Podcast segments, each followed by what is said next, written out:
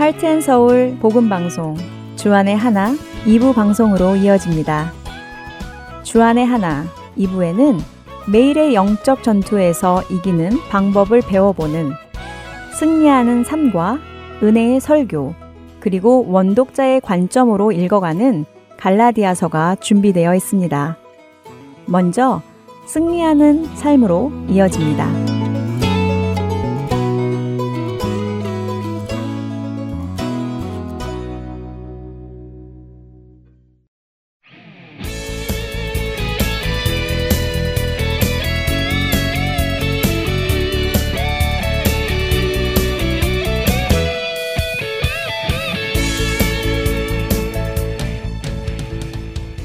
애청자 여러분 안녕하세요. 승리하는 삶 진행의 민경훈입니다. 이곳 아리조나에서 등산을 하다 보면 마운틴 라이언이나 코요테 그리고 멧돼지 등을 종종 보게 됩니다. 중부 지역에 사시는 분들은 곰을 만나기도 한다고 들었는데요.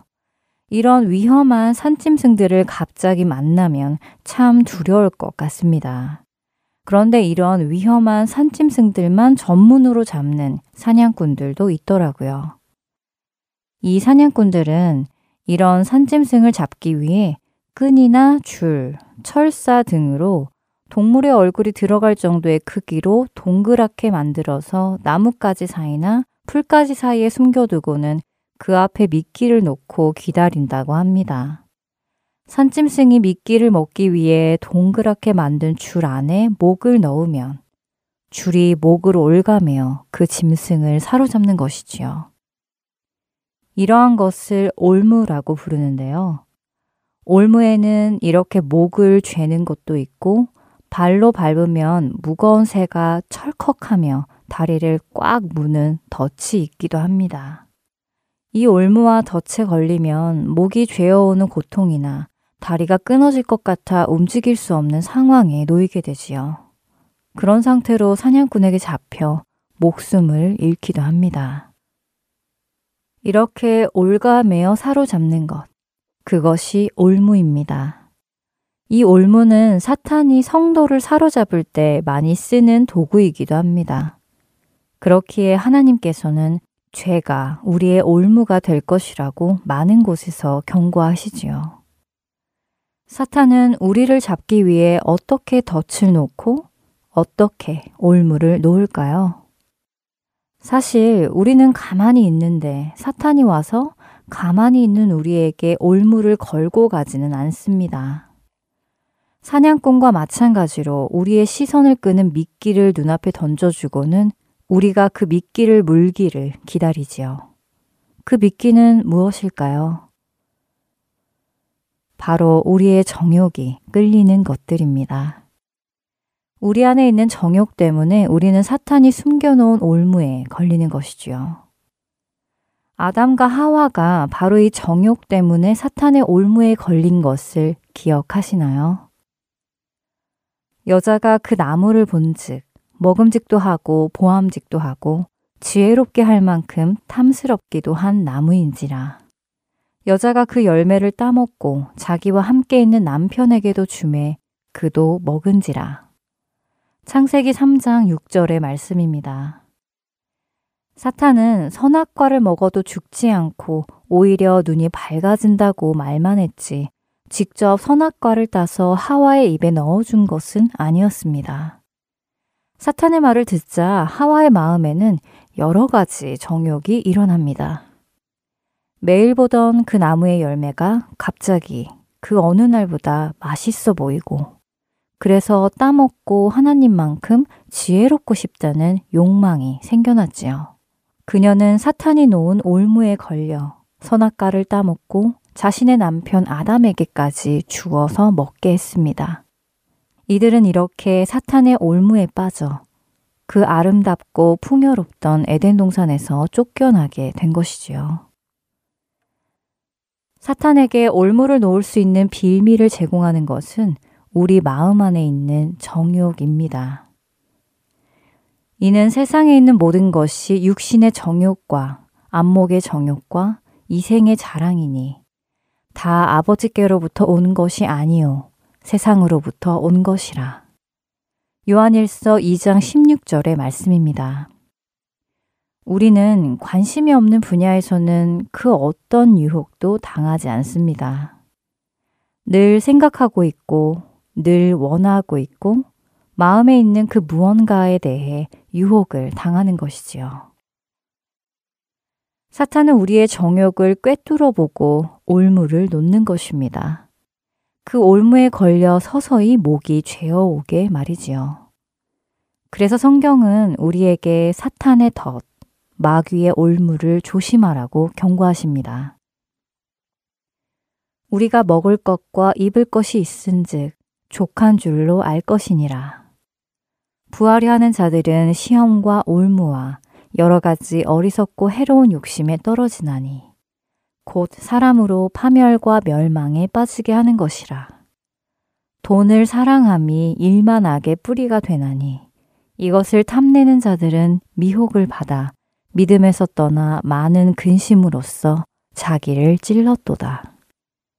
디모데전서 6장 8절에서 10절의 말씀입니다. 이 말씀에서 알 수 있듯이 우리의 정욕과 올무에는 밀접한 관계가 있습니다. 자신에게 필요한 것 이상으로 탐내기 시작할 때 사람들은 미혹을 받아 믿음에서 떠나 시험과 올무에 빠지게 된다고 말씀하시지요. 그러면 어떻게 이 올무에서 벗어날 수 있을까요? 무조건 욕심을 내지 않으면 될까요? 욕심은 어떻게 해야 내지 않을 수 있을까요? 그것은 하나님에 대한 신뢰와 믿음이 있을 때에 가능한 일입니다. 아담과 하와가 욕심을 내어 선악과를 따먹은 것은 하나님에 대한 믿음과 신뢰가 없었기 때문입니다. 먹어도 죽지 않을 뿐 아니라 오히려 하나님과 같이 될 것이라는 사탄의 말에 그들은 하나님께서 거짓말을 하셨다는 생각을 품게 되었고 하나님과 같이 될 수 있는 길이 있음에도 그 길을 숨기고 계시는 하나님이라는 생각을 하게 되었을 것입니다. 하나님에 대한 믿음과 신뢰가 떨어지니 그들은 사탄의 올무에 걸려들었습니다. 그렇기에 하나님을 향한 믿음과 신뢰를 회복해야 합니다. 디모데후서 2장 25절과 26절에는 이런 말씀이 있습니다. 거역하는 자를 온유함으로 훈계할지니 혹 하나님이 그들에게 회개함을 주사 진리를 알게 하실까 하며 그들로 깨어 마귀의 올무에서 벗어나 하나님께 사로잡힌 바 되어 그 뜻을 따르게 하실까 함이라. 이 말씀은 주의 종이 하나님을 거역하는 자를 온유함으로 훈계할 때 하나님께서 하나님을 거역하는 자에게 회개함을 주시고 진리를 깨닫게 하실 것이라는 말씀입니다. 그렇게 회개하고 진리를 깨닫는 자는 영적으로 깨어나게 되고 마귀가 붙들고 있던 올무에서 벗어나 더 이상 마귀에게 사로잡힌 것이 아니라 하나님께 사로잡힌 삶을 살아가게 됨을 말씀하시지요. 우리가 마귀의 올무에 빠지지 않기 위해서 우리는 하나님께 사로잡혀야 합니다. 다른 그 어떤 것에 우리의 시선을 주어서는 안 됩니다. 하나님만을 바라보며 우리에게 주어진 삶을 살아가야 합니다. 진리의 말씀을 사모하시기 바랍니다. 그 진리의 말씀이 우리를 훈계하실 것이며, 우리로 깨어나게 하실 것이며, 우리로 하나님께 사로잡힌 삶을 살게 하실 것입니다. 사탄의 올무에 사로잡히지 않고 하나님께 사로잡혀 살아가는 여러분 되시길 소망하며 승리하는 삶, 오늘 시간 여기에서 마치겠습니다. 저는 다음 시간에 뵙겠습니다. 안녕히 계세요.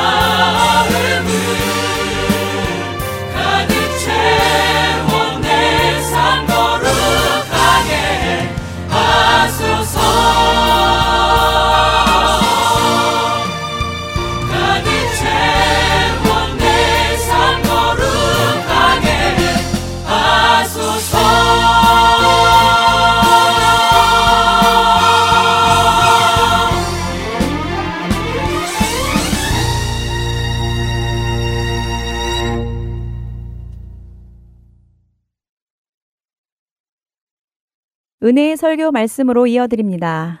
오늘 설교 말씀은 서울 베이직교회 조정민 목사님께서 에베소서 5장 21절에서 33절의 본문으로 남편 되고 아내 되는 길이라는 제목의 말씀 전해 주십니다. 은혜의 시간 되시길 바랍니다.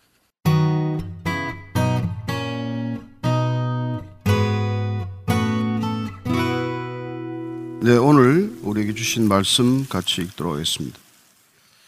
에베소서 5장 21절로 33절까지 말씀. 같이 한 목소리로 읽겠습니다. 시작.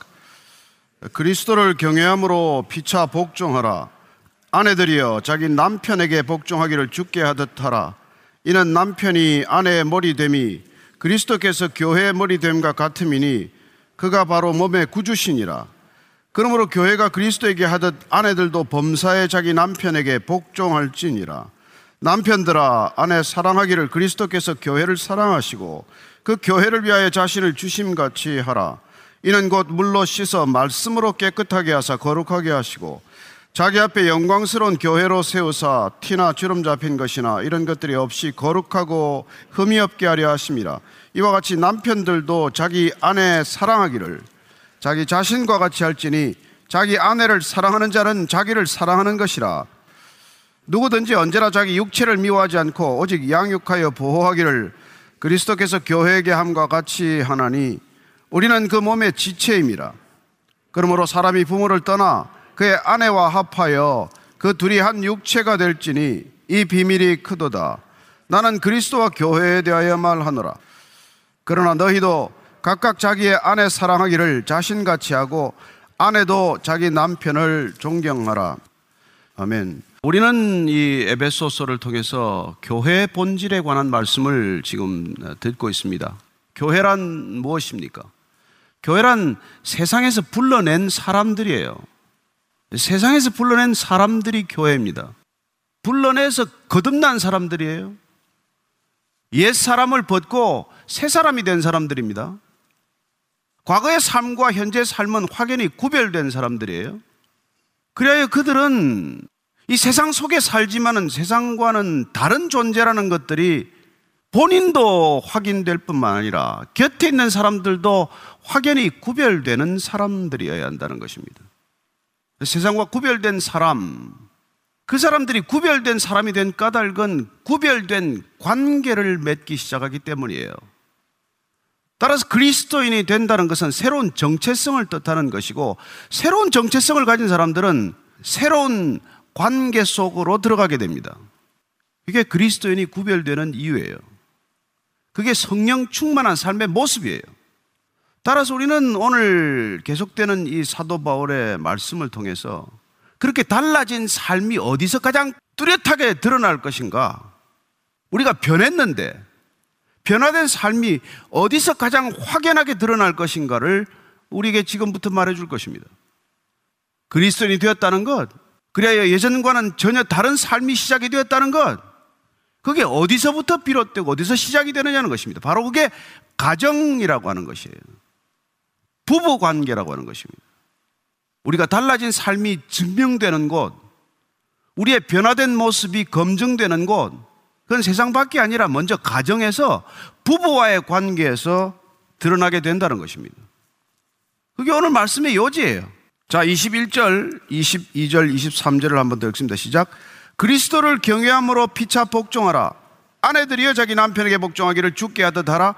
이는 남편이 아내의 머리 됨이 그리스도께서 교회의 머리 됨과 같음이니 그가 바로 몸의 구주시니라. 그리스도인이란 서로 피차 복종하는 관계, 새로운 관계를 경험하는 사람들이에요. 교회가 되었다는 것, 우리가 교회로 존재한다는 것은 성령 충만한 사람들, 세월을 아끼는 시간을 새롭게 건져 올리는 사람들, 그리고 항상 감사할 줄 아는 사람들, 그리고 피차 복종할 줄 아는 사람들, 이런 사람들이 교회란 말이에요. 22절을 헬라어 원문으로 보면은 복종하란 말이 없어요. 사도 바울이 의도하는 건 뭡니까? 교회의 교회됨은 가정의 가정됨과 연결되어 있다는 것을 말하고자 하는 것이고 따라서 피차 복종하는 관계가 가장 뚜렷하게 드러나는 것이 부부 사이에서라고 하는 거예요. 그리스도인의 가정이 그리스도인 가정다웁기 위해서는 피차 복종하는 관계여야 한다는 것입니다. 그래서 지금 아내들한테 자기 남편에게 먼저 복종하라는 거예요. 죽게 복종하듯 하라는 것입니다. 따라서 지금 오늘 사도 바울이 부부와의 새로운 관계를 규정할 때 교회라는 컨셉을 떠나서 이 개념은 성립하지 않는다는 것입니다. 왜냐하면 주께 하듯 복종하라고 하는 것은 그 당시에서는 복종하라는 context에 강조점이 있는 것이 아니라 주께 하듯 한다는데 내용의 핵심이 있단 말이에요. 우리는 다 주께 복종하죠. 순종하죠. 그러나 그 순종은 어떤 순종이냐는 것입니다. 첫째는 자발적인 선택에 의한 것이라는 것입니다. 지금 죽게 하듯 복종하라는 뜻의 첫 번째는 스스로 선택한 복종이라는 거예요. 두 번째는 기꺼운 자발적인 그런 복종이라는 거예요. 죽게 하듯 복종하라고 하는 것은 정말 기쁜 마음으로 사랑함으로 그리스도를 경외하는 것 같이 남편을 경외함으로 복종하라는 그런 얘기예요. 자, 그리스도를 경외함으로 피차 복종하라고 했기 때문에 경외라고 하는 이 단어에 주목해야 합니다. 경외감이란 오늘날 좀처럼 우리가 발견하기 어려운, 경험하기 어려운 감정이 되고 말았어요. 경외한다는 것은 일말의 두려움이에요. 공경하는 것이고 두려워하는 감정이 경외감이에요. 남편을 그런 감정을 가지고 대하라는 거예요. 왜냐하면 그리스도인들이 그리스도를 대하는 감정이 경외감이기 때문에 실제적으로 우리가 경험하는 경외감이란 우선은 깊은 사랑, 그윽한 사랑이 깔려 있는 감정이에요. 그러나 사랑만이 아니라 공경하는 감정, 존경하는 느낌, 그러나 일말의 두려움이 함께 혼재되어 있는 섞여 있는 그런 복합적인 감정이 경외감이에요. 바울은 이 하나님을 사랑하고 인정하는 경외감에서부터 이런 관계가 출발해야 한다는 것을 넌저시 얘기하고 있는 거예요. 그래서 그리스도인의 가정이란 하나님이 기초가 되는 삶을 말하는 것입니다. 오늘 우리가 하나님을 인정하는 것으로부터 우리의 가정은 시작이 되어야 한다는 것입니다. 그럼 하나님을 인정하게 되면은 우리는 스스로 교만하지 않습니다. 하나님을 인정하는 삶과 인정하지 않는 삶의 차이, 거기서부터 비롯되는 거예요. 자, 우리가 그렇게 우연히 이 땅에 탄생한 존재가 아니라 어디서부터 목적을 가지고 왔고 어떤 목적을 달성해 가는 것이 인생의 과정이며 그 목적이 성취되었을 때 우리가 돌아갈 곳이 있다는 것, 이런 삶의 자세와 태도를 가지고 살아갈 때 여러분 결혼이란 전혀 다른 의미를 지니게 된단 말이에요. 부부 관계란 전혀 다른 의미를 지니게 된다는 것입니다. 따라서 하나님을 믿는 사람들은 고린도전서 10장 31절을 보면은 우리의 삶의 목적은 내 행복이나 내 성공이나 내 성취나 나 자신 개인적인 삶의 모든 목적이 맞춰져 있지 않아요. 그래서 10장 31절 이렇게 기록합니다. 그런즉 너희가 먹든지 마시든지 무엇을 하든지 다 하나님의 영광을 위해서 해라. 우리 삶의 목적은 하나님의 영광이라는 것에 초점이 맞춰지게 된다는 것입니다. 여러분, 그렇게 되면, 그럼 우리 가정을 이룬다는 게 무슨 목적이야 하냔 말이에요. 무엇 때문에 결혼하려고 합니까? 요새는 뭐 결혼도 잘 안 하려고 하지만, 왜 결혼을 해야 하냐고요? 그것도 하나님께 초점이 맞춰져야 한다는 것입니다. 하나님께 초점이 맞춰져야 우리는 이 여자가 남자에게 복종하라는 말도 이해가 되는 거란 말이에요. 왜 복종하라고 하니까 남자가 여자의 머리다. 이런 표현이죠. 이것도 성경적인 근거에서 비롯된 것입니다. 고린도전서 11장 3절에 머리됨이라는 것에 대해서 이렇게 설명을 하고 있어요. 같이 읽습니다. 시작. 그러나 나는 너희가 알기를 원하노니 각 남자의 머리는 그리스도요 여자의 머리는 남자요 그리스도의 머리는 하나님이시라. 이 당시에 머리라고 하는 표현은 어떤 권위의 원천을 뜻하기도 했지만은 우선적인 권위를 뜻해요. 어디에 권위의 우선 순위가 있느냐는 것입니다. 그래서 남자에게 먼저 우선적인 권위가 있다라고 인정하는 것. 이게 성경적인 근거라는 거예요. 그리고 비유를 들기를 교회와 그리스도의 관계로 설명하기 시작한 것입니다. 교회의 머리됨과 같이 남자가 가정의 머리가 된다라고 하는 이 비유 자체는 성경이 아니고서는 그리스도인들이 우리가 알고 있는 교회와 그리스도의 관계가 아니고서는 설명될 수 없는 비유예요. 왜냐하면 교회의 머리는 자연스럽게 그리스도입니다. 그리스도로부터 우리는 모든 것들이 흘러 들어오는 것을 경험하는 사람들이에요. 그래서 그리스도가 머리가 되시고 교회가 몸이 된다. 그리스도가 머리고 몸이 교회라고 하는 이 관계가 아내와 남편 관계도 적용된다는 것을 지금 말하고자 하기 때문에 먼저 그 비유, 그 관계를 우리가 이해하지 못하면은 도대체 남자가 왜 머리냐 라고 얘기하겠죠. 우리가 이 머리됨 권위의 원천 내지는 우선적인 권위에 대한 생각을 사장에서 이렇게 말하고 있습니다. 에베소서 우리가 사장 읽은 말씀이잖아요. 15절, 16절 한번 더 읽겠습니다. 시작. 오직 사랑 안에서 참된 것을 하여 범사에 그에게까지 자랄지라. 그는 머리니 곧 그리스도라. 그에게서 온 몸이 각 마디를 통하여 도움을 받음으로 연결되고 결합되어 각 지체의 분량대로 역사하여 그 몸을 자라게 하며 사랑 안에서 서로 서로 세우게 했느니라. 교회란 어떻게 세워졌냐? 어떻게 자라나게 되었냐? 어떻게 태동하게 되었냐? 그리스도 때문에 생긴 거예요. 그리스도가 머리 되기 때문에 우리의 교회라는 연합체, 공동체, 결합이 나타난 거란 말이에요. 우리가 지금 여기 모여 있는 이유는 딱 하나예요. 그리스도가 머리가 되기 때문에 우리가 각 사람이 여기 모여서 한 공동체, 한 예배 공동체를 이루고 한 예배를 드리고 있는 것 아니에요. 그분이 머리가 아니라면 우리는 도대체 여기 이렇게 앉아 있을 이유가 있고 앉아 있다고 하더라도 모래처럼 모래알처럼 뿔뿔이 흩어져 있는 존재가 되겠죠. 그러나 우리가 사랑 안에서 자란다는 것, 사랑 안에서 연합한다는 것, 사랑 안에서 세워진다는 것, 이 모든 것들이 그리스도가 머리가 될 때만 가능하다는 얘기죠.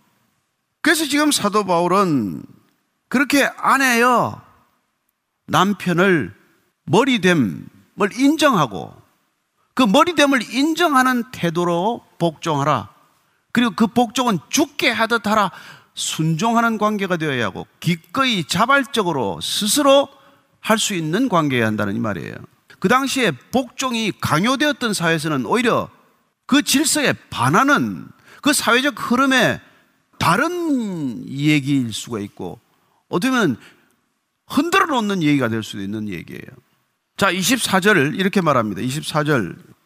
그러므로 교회가 그리스도에게 하듯 아내들도 범사에 자기 남편에게 복종할지니라. 교회가 그리스도에게 하듯이 교회, 저와 여러분들이 교회입니다. 이 건물이나 이 제도가 교회가 아니라 우리가 교회예요. 우리가 그리스도에게 하듯이 그렇게 아내들이요 모든 일에 자기 남편에게 복종하라. 어떻게 모든 일에 복종이 됩니까? 복종할 만해야 복종하죠. 다들 그렇게 말하지 않겠어요? 더더군다나 요새 뭐 연상도 많고 맞벌이 하는 처지에 어떻게 아내들 보고 먼저 남편에게 복종하라고 말할 수 있냐? 라고 얘기하겠죠. 그러나 우리가 정말 그리스도 안에서 교회가 순종하듯 순종하는 것이 몸에 배인 사람들은 이해가 되건 안 되건 순종적인 태도를 지니게 됩니다. 따라서 여러분, 그리스도인의 가정은 진실로 그리스도를 주라고 고백하는 사람들만이 그리스도인의 가정이 가능한 거예요. 고린도 6장 14절 같이 읽습니다. 시작. 너희는 믿지 않는 자와 멍해를 함께 매지 말라. 의와 불법이 어찌 함께하며 빛과 어둠이 어찌 사귀며. 여러분 믿지 않는 사람하고 결혼하지 말란 얘기예요. 단도직입적으로. 따라서 우리가 이 서로 복종하는 관계로 들어가려면 동일한 믿음 위에서 출발해야 한다는 것입니다. 그렇지 않고서는 그리스도인의 가정이나 불신자의 가정이나 하나도 다르지 않아요. 지금 오늘 얼마나 많은 이혼이 그런 차이 없이 이루어지고 있습니까? 3년도 못 살고 이혼하는 가정이 태반에 이를 정도로 이렇게 심각한 이유가 뭐예요? 가정의 기초가 뭔지를 모르기 때문에 결혼의 기초가 뭔지를 모르니까 부부란 어떤 관계에서 출발해야 하는지를 모르니까 세상이 어떻게 되건 그건 세상의 흐름이고 우리가 그리스도인의 가정 정말 진정한 교회와 같은 가정 을 이루기 위해서는 같은 믿음 위에서 출발해야 한다. 그래서 정말 여러분들이 행복한 결혼을 원한다면 같은 믿음을 갖기를 원하고 적어도 그리스도를 주라고 고백하는 동일한 기초 위에서 출발해야 한다는 것입니다. 자, 아내들에게 먼저 하라고 했기 때문에, 먼저 복종을 요구했기 때문에, 곧이어서 남편들도 아내에게 복종해야 돼요. 피차 복종하는 게 오늘 이 큰 원칙이 하나니까. 그게 부부 관계건, 그게 부모와 자녀 관계건, 그게 직장에서의 상하 관계건, 어떤 관계든 그리스도인들이라면 참된 그리스도인의 가정이건 일터라면 피차 복종하는 이 원리, 피차 기꺼이 순종하는 이 원리 위에서 출발해야 된다. 그래서 남편들이요, 남편들도 기꺼이 아내에게 순종해야 돼요. 근데 남편이 아내에게 순종하는 방법이 뭐냐? 그건 사랑하는 거라고 말하고 있다는 것입니다.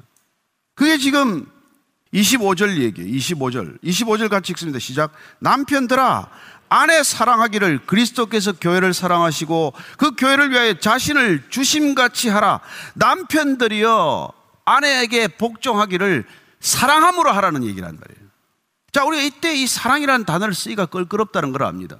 오늘날 사랑처럼 오염된 단어가 어디 있어요? 사랑이라는 단어를 쓰면 무슨 감동이 있습니까?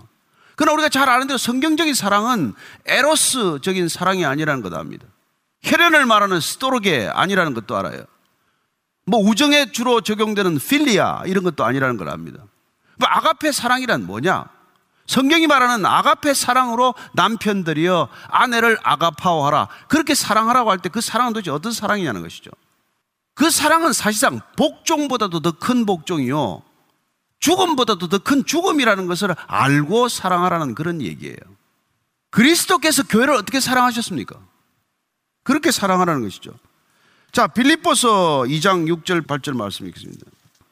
빌립보서 2장 6절 8절 말씀에 그리스도의 사랑, 교회 사랑, 그 사랑으로 우리가 사랑을 해야 될 터인데 같이 읽습니다. 시작. 그런 근본 하나님의 본체시나 하나님과 동등됨을 취할 것으로 여기지 아니하시고 오히려 자기를 비워 종의 형체를 가지고 사람들과 같이 되셨고 사람의 모양으로 나타나서 자기를 낮추시고 죽기까지 복종하셨으니 곧 십자가에 죽으심이라.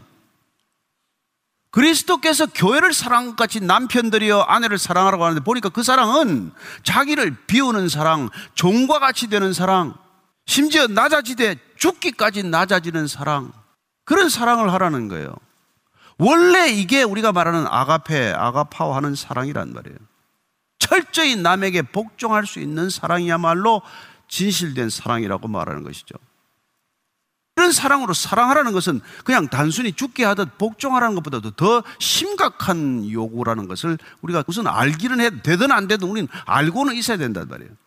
남편이나 아내 될 수 있는 상대방을 사랑하는 것보다도 그리스도를 먼저 사랑하고 그리스도를 먼저 두려워하고 그리스도를 먼저 의지하면 그 믿음의 기초 위에서 아내 사랑, 남편 사랑은 물 흐르듯 흘러가는 게 된단 말이에요. 왜 신앙이 중요합니까?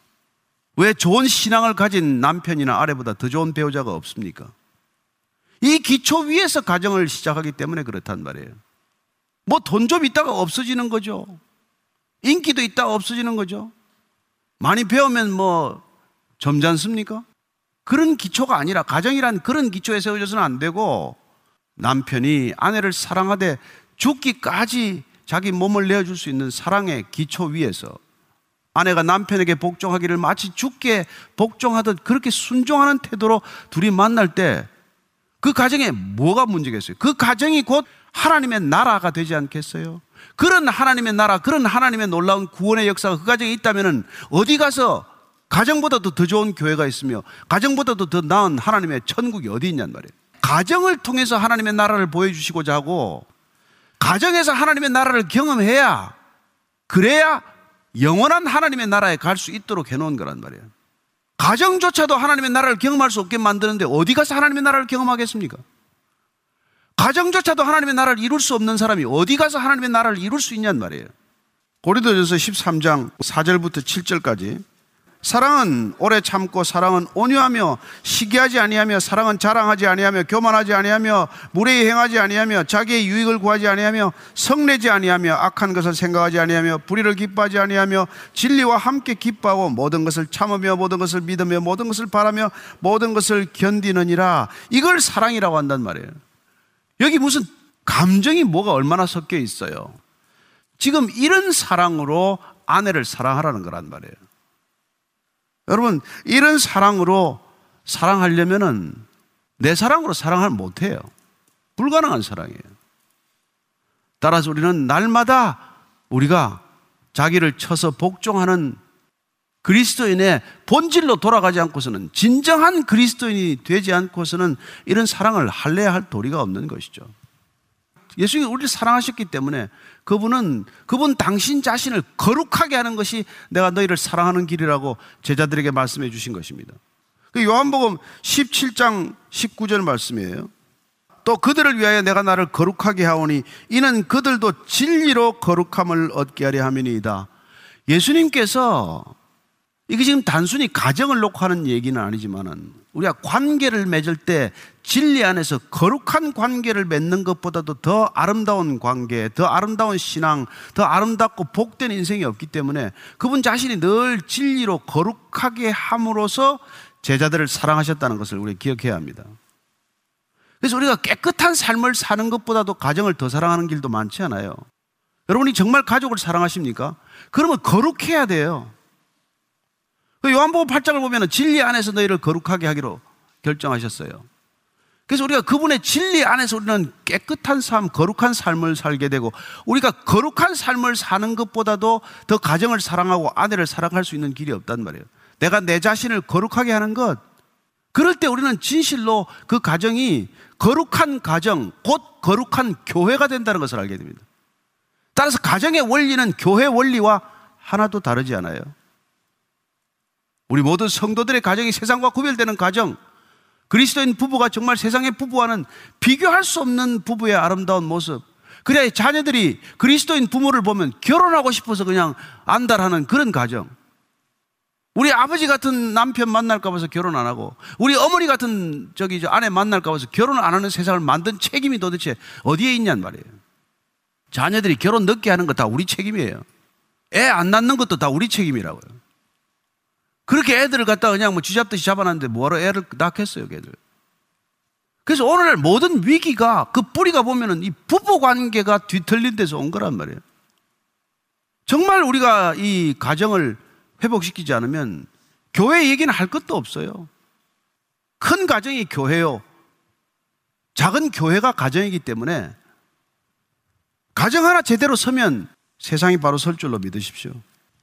그래서 오늘 이 사도 바울은 우리가 날마다 그 가정이 깨끗해지고 거룩해지기 위해서는 정말 말씀이 필요하다는 것을 다시 강조하고 있습니다. 26절, 27절이에요. 이는 곧 물로 씻어 말씀으로 깨끗하게 해서 거룩하게 하시고 자기 앞에 영광스러운 교회로 세우사 티나 주름 잡힌 것이나 이런 것들이 없이 거룩하고 흠이 없게 하려 하심이라. 그렇습니다. 말씀이 날마다 우리를 새롭게 하고 날마다 우리를 거듭나게 할 때 그 가정은 새로운 샘물이 아침마다 솟아나듯이 그런 가정이 될 것이죠. 그래서 저는 이 교회를 통해서 제가 들은 간정 중에서 참 감동적인 간정을 몇 개 들었지만 정말 그냥 평생 싸우고 살다가 아침에 눈 뜨자마자 성경 읽고 둘이 손잡고 기도했더니 싸울 일이 없어졌습니다. 정말 말씀을 읽고 나서부터 정말 남편에게 복종이 저절로 되는 것을 경험했습니다. 말씀을 읽었을 뿐인데 아내가 힘들어하는 게 뭘 힘들어하는지가 눈에 보이기 시작했습니다. 저는 그런 얘기를 들었어요. 말씀을 읽었을 뿐인데, 말씀으로 내가 거룩해졌을 뿐인데, 그랬더니 복종이 되는 것을 경험했고, 아내를 진실로 사랑하기 때문에 아내가 힘들어하는 것, 아내가 싫어하는 것이 드디어 눈에 보이고, 그걸 존중하게 되었다는 거예요. 베드로전서 1장 23절 같이 읽습니다. 너희가 거듭난 것은 썩어질 씨로 된 것이 아니요 썩지 아니할 씨로 된 것이니 살아 있고 항상 있는 하나님의 말씀으로 되었느니라. 지금이라도 가정을 새롭게 하나님의 가정으로 이렇게 세우고 싶으십니까?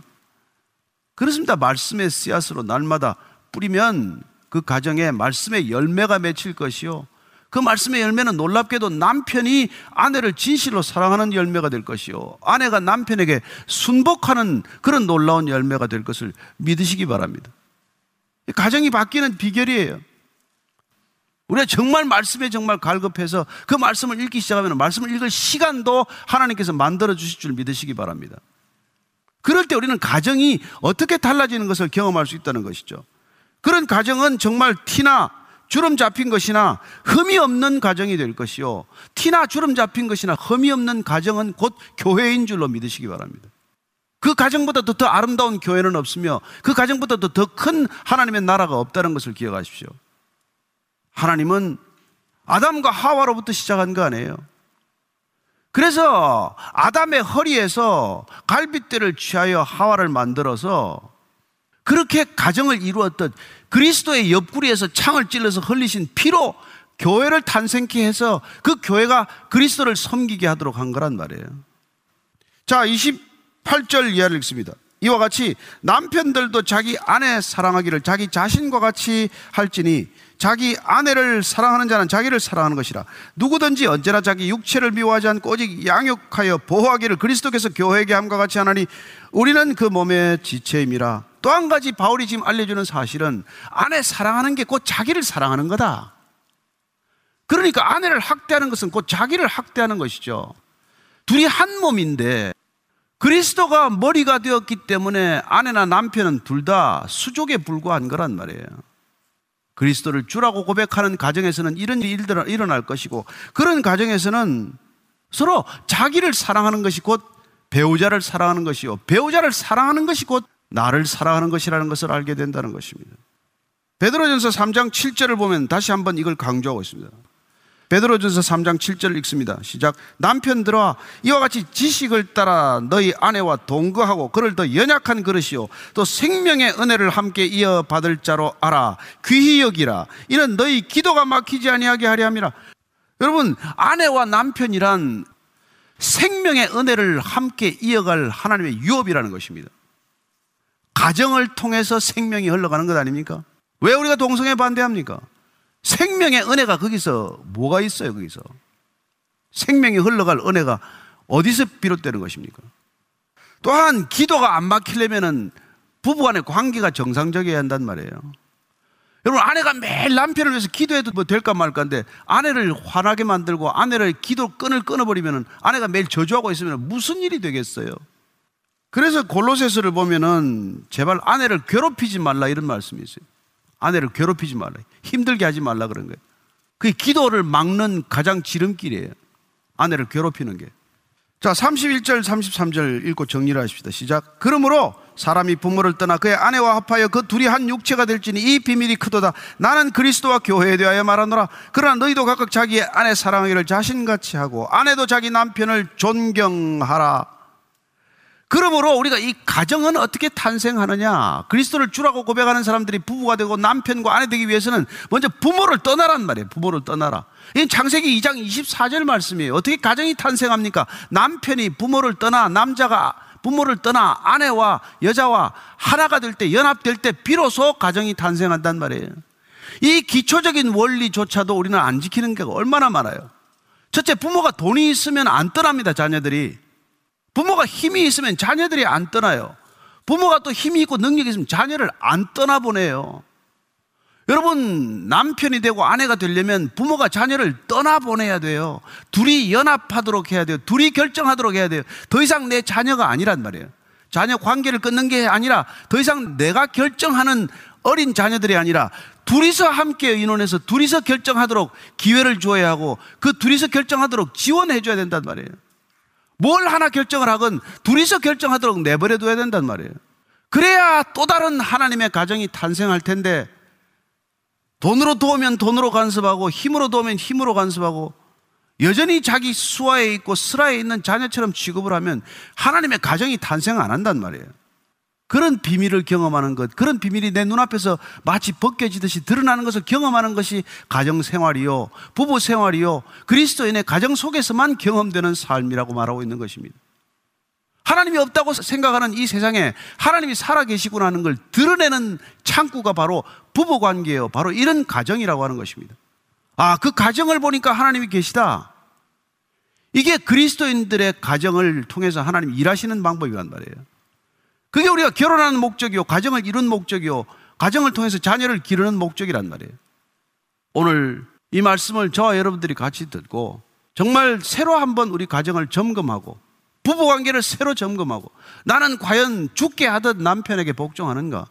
아니 나는 그리스도가 교회를 위하여 생명을 드린 것처럼 아내를 사랑하는가?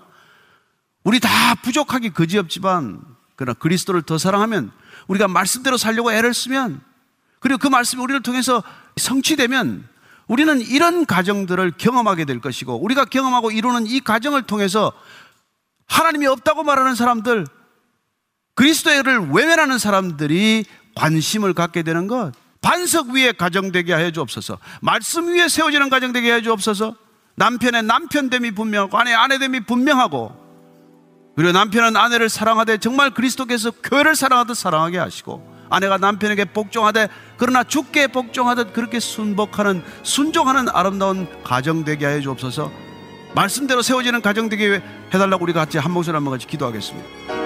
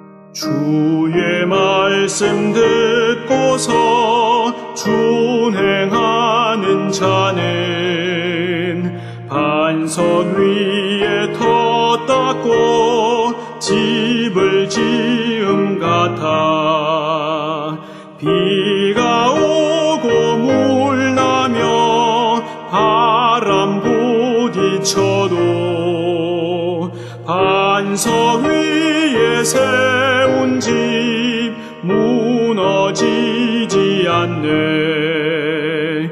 잘 짓고 잘 짓세. 우리 집잘 짓세. 만세 반석 위에다 우리 집잘 짓세. 주의 말씀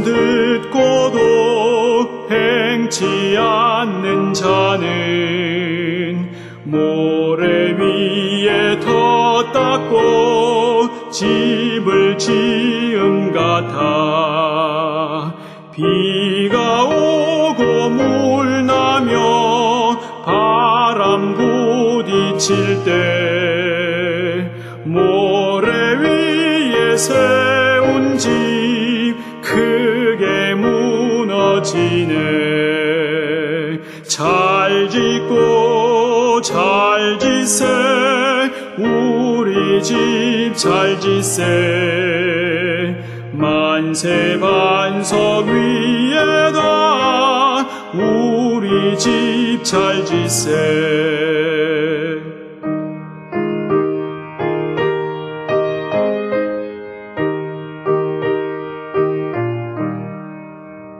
세상 모든 사람들 집을 짓는 자니 반석 위가 아니면 모래 위에 짓네.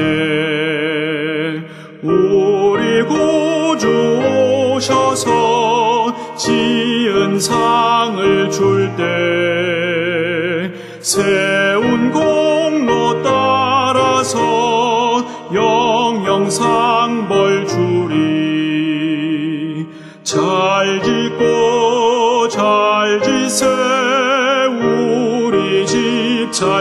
잘 짓세 만세 반석 위에다 우리 집잘 짓세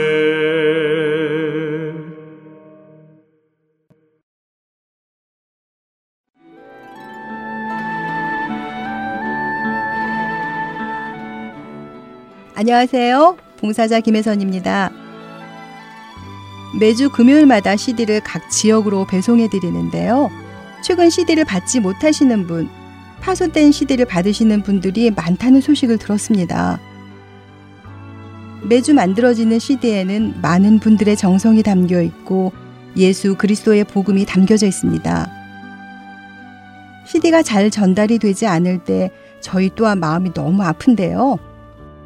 혹시 CD를 받지 못하셨거나 부서진 CD를 받으셨을 때에는 저희에게 연락을 주세요.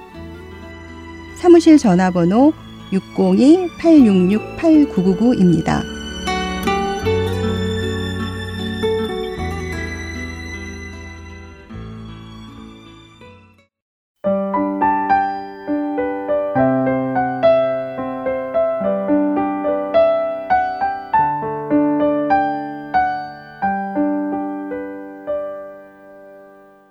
계속해서 원독자의 관점으로 읽어가는 갈라디아서 보내드립니다.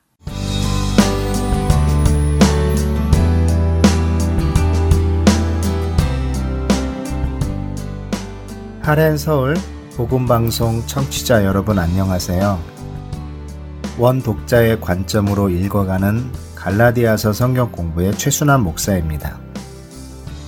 지난주에는 바울이 자신의 사도직이 인간적인 기원이나 근거가 아닌 예수 그리스도와 하나님께 있다는 것을 의도적으로 강조했다고 말씀드렸습니다.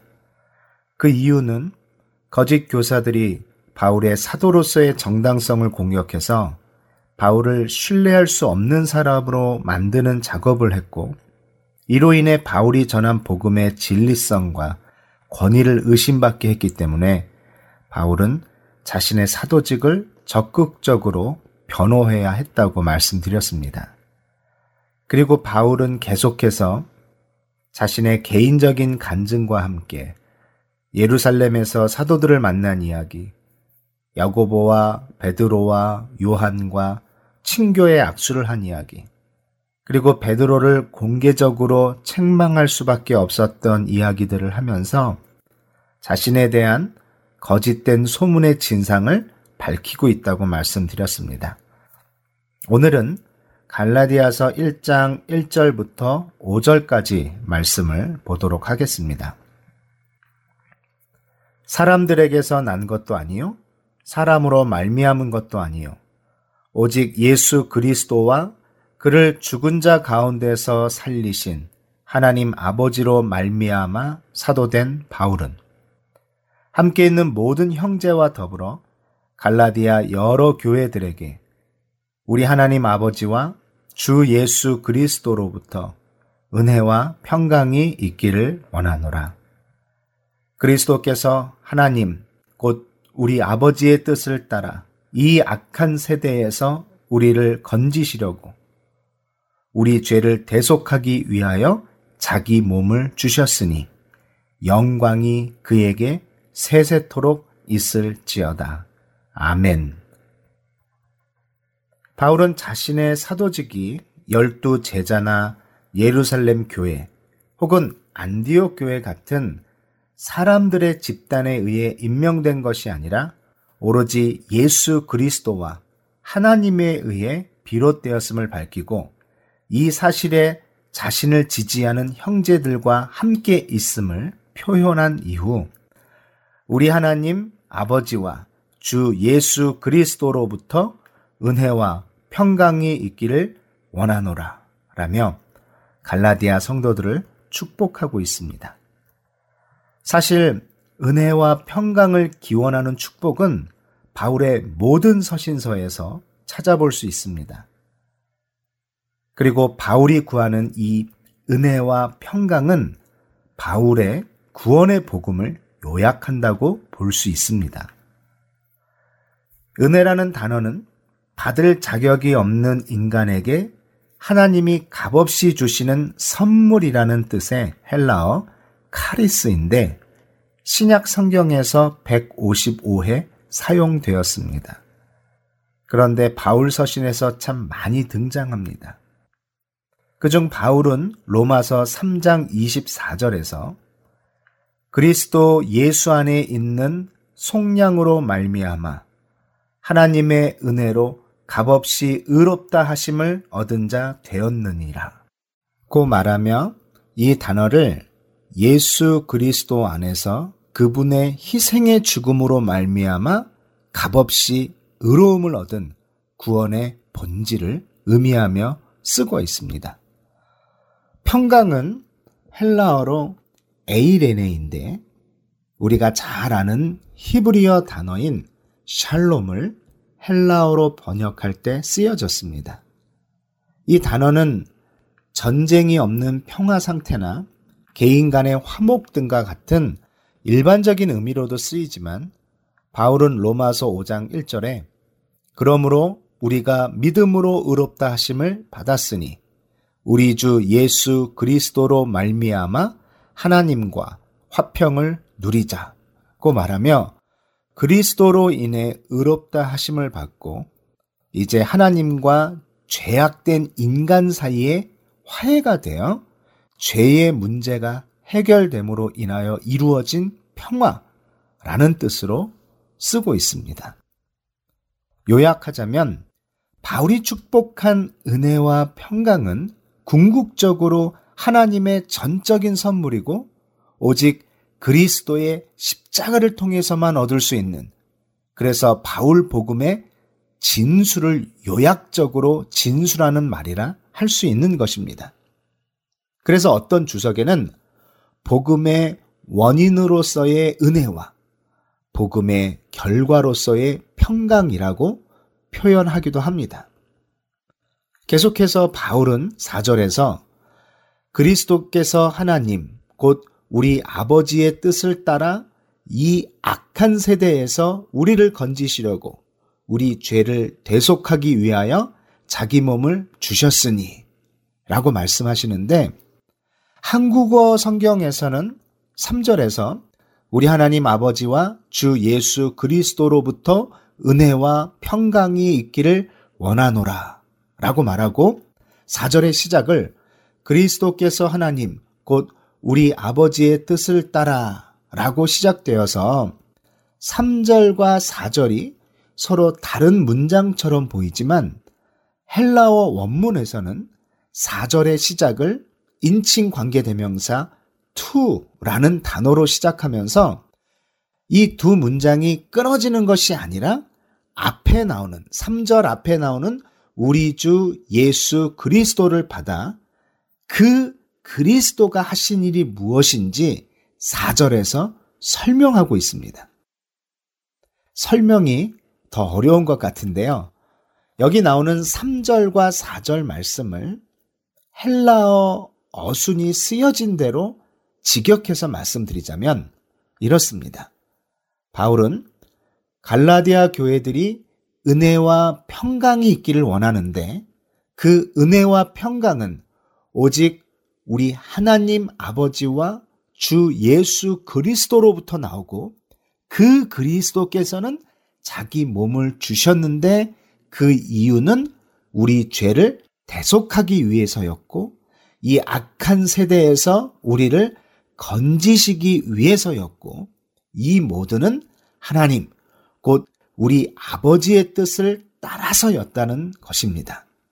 즉 4절에서 바울은 하나님이 값없이 주시는 은혜가 나타나고 하나님과 화해가 되어 평강이 유래된 이유가 바로 예수 그리스도가 십자가에서 죽으신 사건 때문이라고 곧 십자가 복음 때문인 것을 강조하고 있는 것입니다. 왜 이러한 강조가 필요합니까? 지금 원 독자들, 즉 갈라디아 성도들은 예수님의 십자가 사역을 통한 구원의 복음을 부인하고 율법의 행위를 지키고 따르는 것으로 돌아간 상황입니다. 바울이 볼 때 갈라디아 성도들이 예수 그리스도의 십자가 사건의 의미를 잘 모르니까 너무나도 쉽게 유대인들의 율법적 종교 생활로 돌아가고 있는 것처럼 보였습니다. 현재 갈라디아 성도들은 그리스도께서 주신 자유를 버리고 무기력하고 무의미한 율법의 행위로 돌아감으로써 다시 율법 아래 매인바되고 종의 멍해를 질 위험에 처해 있습니다. 그래서 바울은 이들에게 하나님께서 그리스도를 십자가에서 죽이신 이유가 무엇인지, 다시 말하자면 이 복음을 주신 이유가 무엇인지 편지 서두에 강조하고 있는 것입니다.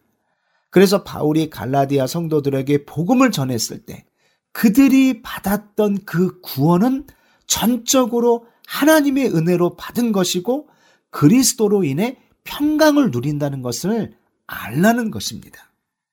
바울은 그리스도께서 자기 몸을 주신 이유, 즉 죽으신 이유가 우리 죄를 대속하기 위해서였고 이 악한 세대에서 우리를 건지시기 위해서라고 말합니다. 건지시기 위해서라는 말을 꼭 기억하시기 바랍니다. 헬라어로 건진다는 단어는 엑사이레오인데 뽑아내다, 빼낸다는 의미입니다. 이 단어는 자기 스스로는 헤어날 수 없는 무서운 위험에 빠져 있는 상태를 전제로 합니다. 바울은 성도 자신의 힘으로는 도저히 어쩔 수 없는 이 악한 세대로부터 폐역한 세대로부터 하나님 아버지의 은혜와 예수 그리스도의 희생으로 말미암아 우리가 건져냄을 받았음을 말하고 있는 것입니다. 예수 그리스도께서 이 악하고 폐역한 세상에서 우리를 건지시기 위해서 죽으셨다는 것입니다. 그리고 이 모든 일은 하나님, 곧 우리 아버지의 뜻을 따라서 하셨다는 것입니다. 하나님은 모든 죄인을 구원하기 위해 그리스도를 죽이셨습니다. 하나님의 뜻이었습니다. 예수님은 하나님의 뜻을 요한복음 6장 39절에서 이렇게 말씀하셨습니다. 나를 보내신 이의 뜻은 내게 주신 자 중에 내가 하나도 잃어버리지 아니하고 마지막 날에 다시 살리는 이것이니라. 하나님의 뜻은 한 사람도 잃기를 원하시지 않는 하나님의 마음에서 시작합니다. 갈라디아 성도가 여기 들어갑니다. 그리고 저와 여러분이 여기에 들어갑니다. 그러므로 바울은 이 모든 이유 때문에 5절 영광이 그에게 세세토록 있을지어다. 아멘. 이라고 말하며 하나님을 찬양합니다. 우리가 예수 그리스도의 십자가 사건의 의미가 무엇인지 묵상하면 묵상할수록 하나님께 영광을 돌릴 수밖에 없습니다. 그리스도가 흘리신 보혈을 생각하기만 하면 이 놀라운 구원을 허락하신 하나님을 찬양할 수밖에 없습니다. 나에게 무엇을 해주셔서 감사할 수 있는 것이 아니라 그리스도를 십자가에서 죽이시면서까지 나를 사랑하신 그 사랑에 감사할 수 있는 것입니다.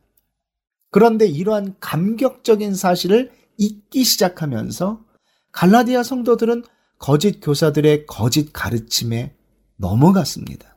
어쩌면 처음부터 이 사실에 대한 깊은 이해가 없었기 때문일지도 모르겠습니다.